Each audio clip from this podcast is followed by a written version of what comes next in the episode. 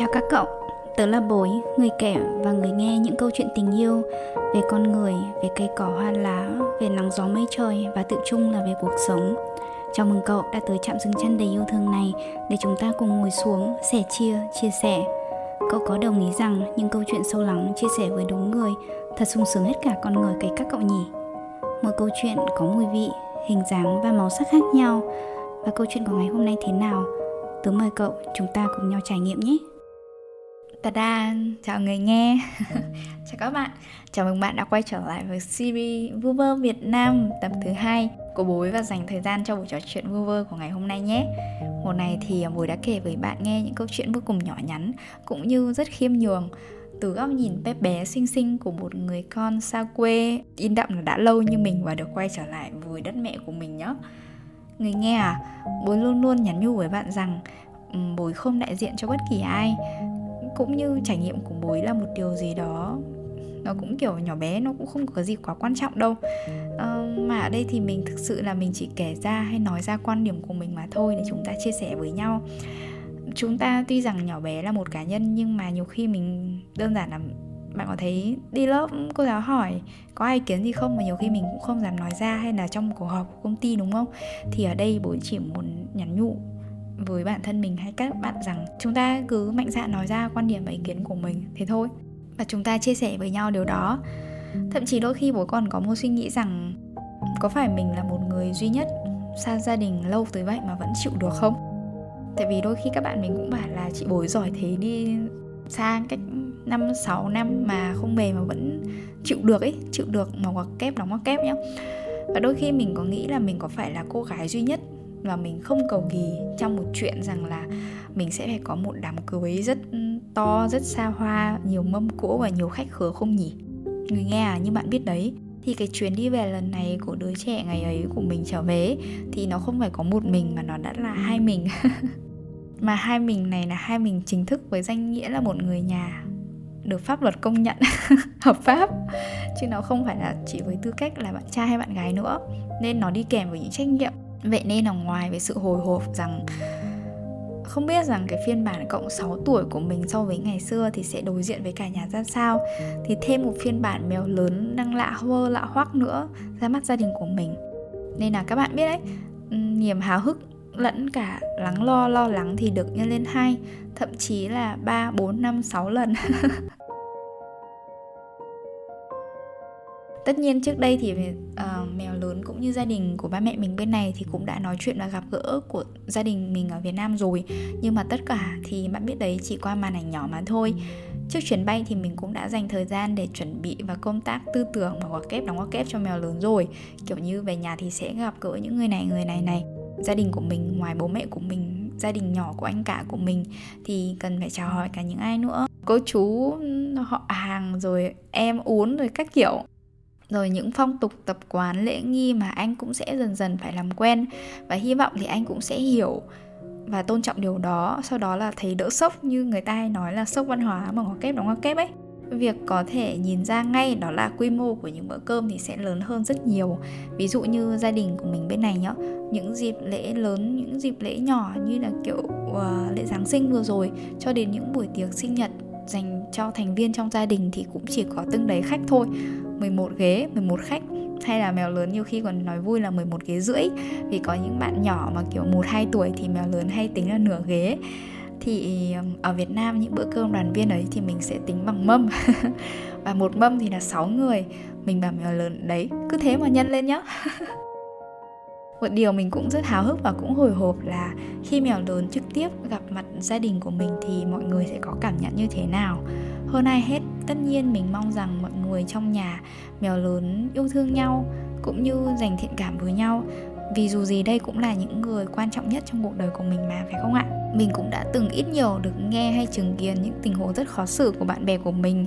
Khi mà đi làm dâu hay làm rể thì không hòa hợp được với gia đình, chồng và gia đình vợ chưa kể mèo lớn lại là một cậu trai người nước ngoài khác biệt về rất nhiều thứ về ngôn ngữ văn hóa vân vân mây mây. Nhưng mà dù có lo, lo lắng tới đâu ấy thì mình cũng biết là thể nào gia đình bố mẹ mình và anh cả vẫn luôn yêu thương và chào đón bọn mình thôi. Và mình cũng tin vào sự lựa chọn của bản thân mình. Mình tin là trái tim lương thiện và nụ cười ấm áp kia của mèo lớn cũng sẽ có sự kết nối với gia đình của mình thôi. Mèo lớn thật ra là một cái cậu trai khá là lợi khẩu. uh, mình nhớ hồi mà mình rất sang ý để thăm cô chú nhà mình và cũng như là để ra mắt mọi người bên đấy thì mọi người đều rất mến anh. Mà Cynthia, cô Francesca cứ hệ nói chuyện với mèo lớn là lại cười tít mắt và không thấy mặt trời đâu. Cơ mà dù sao một ẩn số khác nữa đó là phản ứng của anh cả. Mình không rõ rằng hai người đàn ông quan trọng nhất trong cuộc đời mình gặp nhau thì họ sẽ ra sao. Ngày mình còn nhỏ hơn ý ngày mình còn độc thân và ngày mình còn ở hà nội mình thường hay tự tưởng tượng ra cái ngày mà mình sẽ dẫn người thương về ra mắt anh. Chắc chắn anh sẽ là người đầu tiên mình dẫn về và chào hỏi. Chắc chắn mình cũng sẽ mong anh sẽ thích người đó, hay thậm chí là anh sẽ giúp mình test thử mà có kép đóng có kép người đó nữa. Mình còn từng viển vông mà nghĩ, nếu vượt qua được vòng gửi xe mà có kép đóng kép của anh, thì chắc chắn người đó sẽ là người mình có thể tin tưởng được. Rồi sau này chắc chắn anh cả cũng sẽ thương người ấy như em trai của anh chăng? Người nghe à? Ngày mình còn nhỏ hơn và ngày mình còn đầu tuần thân ý thì mình cũng đã có những viễn cảnh buồn cười như vậy đó. Còn bạn thì sao? Đặc biệt là những cô gái của bố ý, những người em của bố bạn còn đang còn độc thân chẳng hạn thì có bao giờ bạn nào tưởng tượng được cái ngày đấy diễn ra không? Và bạn sẽ dẫn về ra mắt ai đầu tiên hay là sẽ muốn chào hỏi ai đầu tiên hay là sẽ muốn ai là người người nhà của mình hoặc bạn bè của mình sẽ quý mến cái người thương và cái thành viên tương lai trong gia đình của mình đó? Để rồi với bố nhá thì thực tế nó diễn ra rất khác nó chẳng giống như thế nào so với tưởng tượng của mình ngày xưa cả. Không có bất kỳ một bậc ra mắt trẻ con ngốc xít nào, cũng chẳng có một gửi xe, gửi đơn nào đến từ bất cứ ai cả. Thậm chí cái ngày quan trọng của mình là ngày làm lễ kết hôn chính thức tại ủy ban thành phố nơi mình sinh sống ấy, thì anh cả và bố mẹ của mình cũng chẳng có thể tham dự được vì lý do khách quan là covid. Nhưng dù thực tế hay tưởng tượng có khác xa nhau như thế nào một sự thật cũng không thay đổi rằng đây là hai người đàn ông quan trọng nhất trong cuộc đời của mình. Mình không rõ rằng đàn ông thì họ có cách giao tiếp kiệm lời hay là bằng lời nào đó dành cho nhau hay không. Nhưng mình biết thì nó sẽ rất là khác so với bạn thân mình hay là cánh chị em phụ nữ. Và sự khác biệt ấy thì chưa chắc mình đã hiểu được. Ấy thế nên um, u là trời mình rất là hồi hộp. Có một điều một sự việc nữa là trước khi mà mình về thì mình cũng bảo với anh mình đoán là anh cũng sẽ mừng lắm. Nhưng tất nhiên với một người đàn ông kiệm lời như anh thì anh cũng không nói ra nhiều đâu. Nhưng thâm tâm thì mình luôn cảm nhận được. Báo cho anh thì có thứ nhất là để anh, chị mình sẽ chủ động thời gian để công việc và anh sẽ là người ra sân bay đón mình mà. Thế nên là mình phải báo thời gian cho anh để anh biết và nắm được. Và cái điều thứ hai nữa là để anh em mình nói chuyện với nhau và cũng để bàn bạc kế hoạch anh cả mình thì cũng đề cập luôn đến một câu chuyện người lớn mà có kép đóng có kép nhá.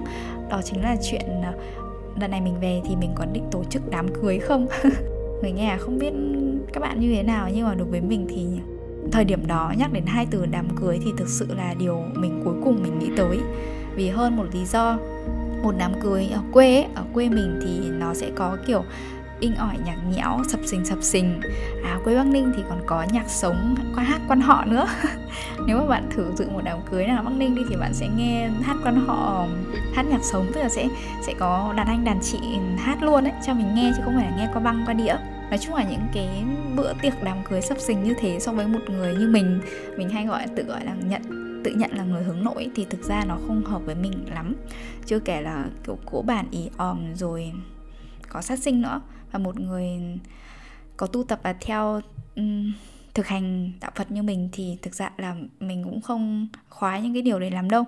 Chưa bao giờ mình muốn như vậy cả và thật thà mà nói nếu mà mình được lựa chọn nhá thì mình chỉ mong muốn có một bữa tiệc xinh xinh nhỏ nhỏ trong một không gian ấm áp và khách mời thì là gia đình với những người bạn cực kỳ thân thiết của mình mà thôi. Nhưng có một lý do khác quan trọng hơn là người nghe là nếu bạn là bạn của lớp thắt thì bạn hẳn còn nhớ là cánh bướm đen của bùi đã kể từ tập trước phải không? Và những có những cái tập ừ, podcast khác nữa. Thì trước ngày bay hai tuần, gia đình của mình bên này đã trải qua một sự mất mát lớn. Là oma của mình, bà nội của mèo lớn đã mãi mãi không còn và bay về với thiên đường. Vậy nên hai từ đám cưới trong thời điểm này thực sự với mình thì nó không phù hợp. Mình nói với anh cả những tâm tư và những nguyện vọng của mình là như vậy. Anh nói anh rất hiểu và anh cũng nói, mọi chuyện cứ để anh lo mình cứ yên tâm. Có gì thì anh cũng sẽ nói chuyện với bố. Và anh muốn là nếu mà ngày vui đấy hay là một cái bữa tiệc vui đấy thì nó sẽ theo ý của mình. Tại vì đến cuối ngày thì nó cũng dành cho mình mà. Và cũng chỉ một câu gồm năm chữ ấy, mọi chuyện để anh lo. Ấy mà đôi khi mình thấy nước mắt mình cứ trực trào ra ấy. Một cảm giác được yêu thương, một cảm giác an toàn và rất yên tâm đến lạ lùng và mình thực sự luôn biết ơn về điều đó. Rồi cái ngày mình cũng về, cái sự vỡ hòa và hân hoan thế nào hẳn người nghe thì đã nghe ở tập 1 mình chia sẻ rồi, đúng không? Và trước khi mình về thì mình nghĩ là mình cũng sẽ chờ đón xem xem phiên bản của chính mình, cái hành trình mà mình, gọi là, làm lành với bản thân, đặc biệt là làm lành những mối quan hệ với gia đình của mình sẽ thể hiện ra sao. Đứa trẻ bên trong của mình ít nhiều thương tổn trước đấy thì nay sẽ phản ứng như thế nào nhỉ? Liệu rằng nó có khác đi không? Thực sự là mình có thay đổi không? Và sự kết nối theo một hướng tích cực lên chứ? Và sẽ chẳng có điều gì để nói hay bài học gì nhiều để học. Nếu mà mình không có những quan điểm trái ngược nhau ý kiến trái chiều và sự va chạm tiếp xúc tương tác người nghe nhỉ?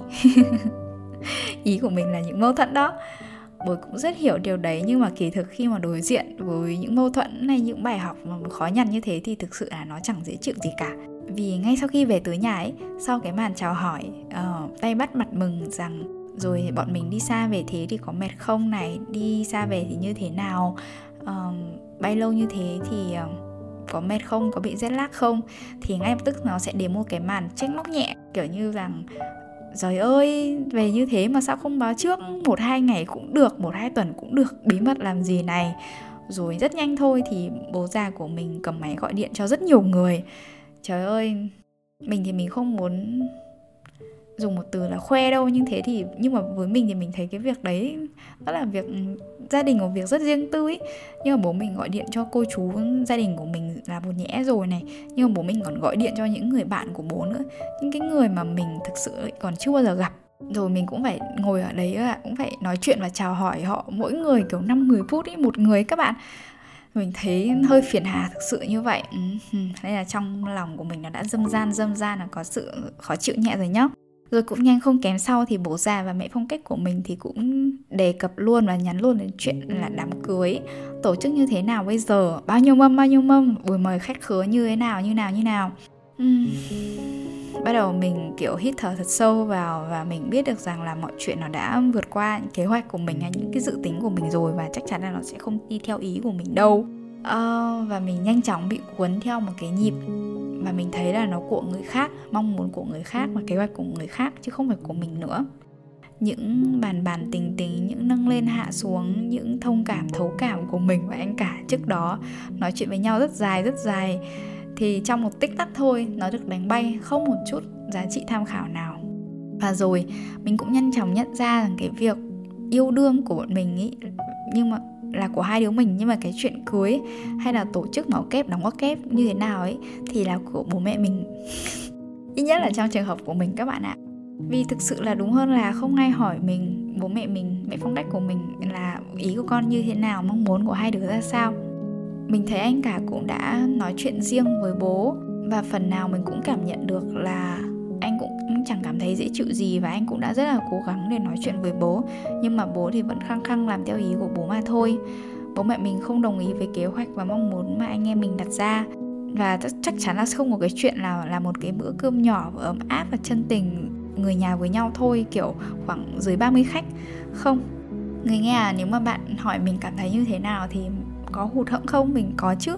Mình có cảm thấy buồn không? Mình có và lý do mà bố mẹ mình phải nói là phải làm to này phải làm mấy chục mâm như thế thì để còn họ hàng và xóm giềng nhìn vào. Không thì người ta sẽ nói với một người đã và đang học cách sống cho bản thân mình nhiều hơn như mình và dẹp bỏ những kỳ vọng và cái nhìn của người đời như mình ý, thì lý do với mình thực sự ý, là nó không thuyết phục. Và thậm chí là nó còn đi ngược lại những giá trị mà mình đang theo đuổi và cảm giác là đứng giữa một bên là ba mẹ của mình bố mẹ của mình này một bên là giá trị của mình thì người nghe à, thật thà mà nói thì mình không biết phải làm như thế nào cả. Nhưng rồi một câu nói của mẹ khiến mình suy nghĩ. Mẹ nói rằng tổ chức như thế nào to hay nhỏ ấy thì sau rồi bọn mình cũng sẽ lại đi. Rồi anh à, anh cả của mình thì cũng sẽ sống và làm việc ở Hà Nội cơ. Nhưng mà chỉ có bố mẹ mình là sẽ ở quê và đây là nơi mà họ sẽ sinh sống và đây là nơi mà họ sẽ phải đối diện và bố mẹ mình mới thực sự là người sẽ phải sống cùng với nó. Sau đấy, nếu mà có chuyện gì hay hay là dở, và giây phút ấy thì thực sự mình nghĩ lại thì đúng là chuyện đám cưới này là chuyện của bố mẹ mình thật.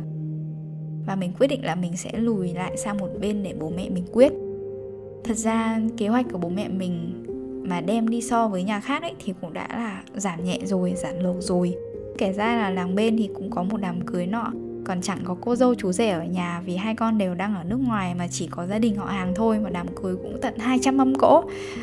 À, nhà mình thì bố mẹ mình chỉ làm khoảng 15 mâm thôi. Đấy như vậy cũng đã đơn giản lắm rồi. À, nên là mình quyết định lùi lại một chút và chịu khó nhìn ra xa nhìn rộng ra để thấy rằng thật ra là cũng chẳng ai bắt mình phải đứng giữa sự lựa chọn về bất kỳ điều gì cả đây vẫn là bố mẹ của mình và đây vẫn là những giá trị mà bản thân mình đang xây đắp và theo đuổi. Và nơi đây là cuộc sống của ba mẹ của mình, lối sống và tư tưởng mà họ đang sống. Dù họ có muốn hay không thì họ là người quyết định cuối cùng và việc của mình là tôn trọng điều đấy, phải không ạ? Mình thực sự không thể và cũng không muốn sống hay quyết định thay họ. Mình tôn trọng và sự lựa chọn vào cuộc sống của bố mẹ của mình. Và như thế là một bữa no, đó là như vậy đó. Khi mình học cách chấp nhận khi kế hoạch nó không diễn ra theo ý kiến của cá nhân của mình này à, khi mình học cách tôn trọng quan điểm và lối sống của những người mình thân yêu nhất mặc dù là lối sống ấy nó rất rất khác so với bản thân mình mọi việc tưởng chừng như vậy thì đã xong xuôi. Và khi mà mình chấp nhận thì mình cứ nghĩ là ừ thì cứ vui đi ờ, uh, đời của vui thì được mấy đâu đúng không? Được đến đâu sâu đến đấy. Thì người nghe vẫn không lại một sự kiện khác bất ngờ ập tới. Sự kiện đó mà khiến cái ngày một bữa nồi của mình trao đảo trao đảo hơn bao giờ hết. Và trigger nổi lên rất là nhiều lại là một dịp để mình có thể nhìn sâu vào bên trong của mình. À, nhưng câu chuyện của ngày hôm nay thì cũng đã dài rồi phải không bạn? Nên chúng ta sẽ dừng lại tại đây nhé. Bối hẹn gặp lại bạn vào câu chuyện ngay tiếp theo của tuần tiếp theo mà thôi. Không dài dòng nữa dù bạn đang ở đâu buổi chúc bạn có một buổi trưa buổi chiều buổi tối thật là vui vẻ và xinh đẹp nhé hẹn gặp lại các bạn ở tập tiếp theo và hy vọng bạn thích bản nhạc buổi chọn riêng cho bạn của ngày hôm nay bye Wake up, honey, I made you breakfast. Fresh coffee and bagels, too. A new day is waiting for us. We got lots of fun stuff to do. Let's go to the zoo and feed the monkeys. I can lend them your baseball cap. Let's make the day a barrel of fun. Growing up is just a trap. Don't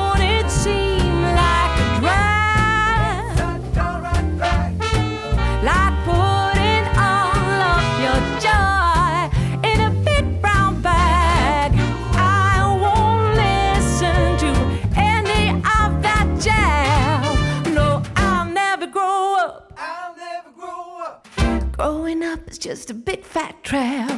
I take pride in never working a day. Can't see the use of it anyway. Who can think I'm such a load of crap? Growing up is just a trap.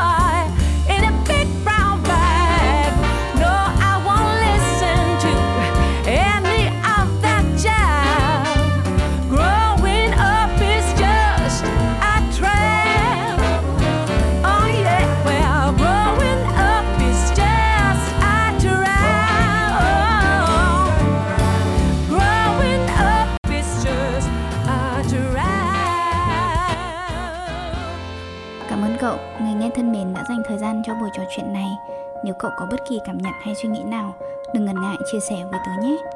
Nếu cậu thấy câu chuyện này ý nghĩa, lan tỏa tình yêu ấy là món quà vô cùng tuyệt vời dành cho tớ. Nếu cậu mến bối, hãy kết nối với tớ qua nhóm nhỏ xinh và yêu thương To You, aka To nhé. Chúc cậu một ngày thật xinh, một buổi tối thật ấm. Talk to you soon.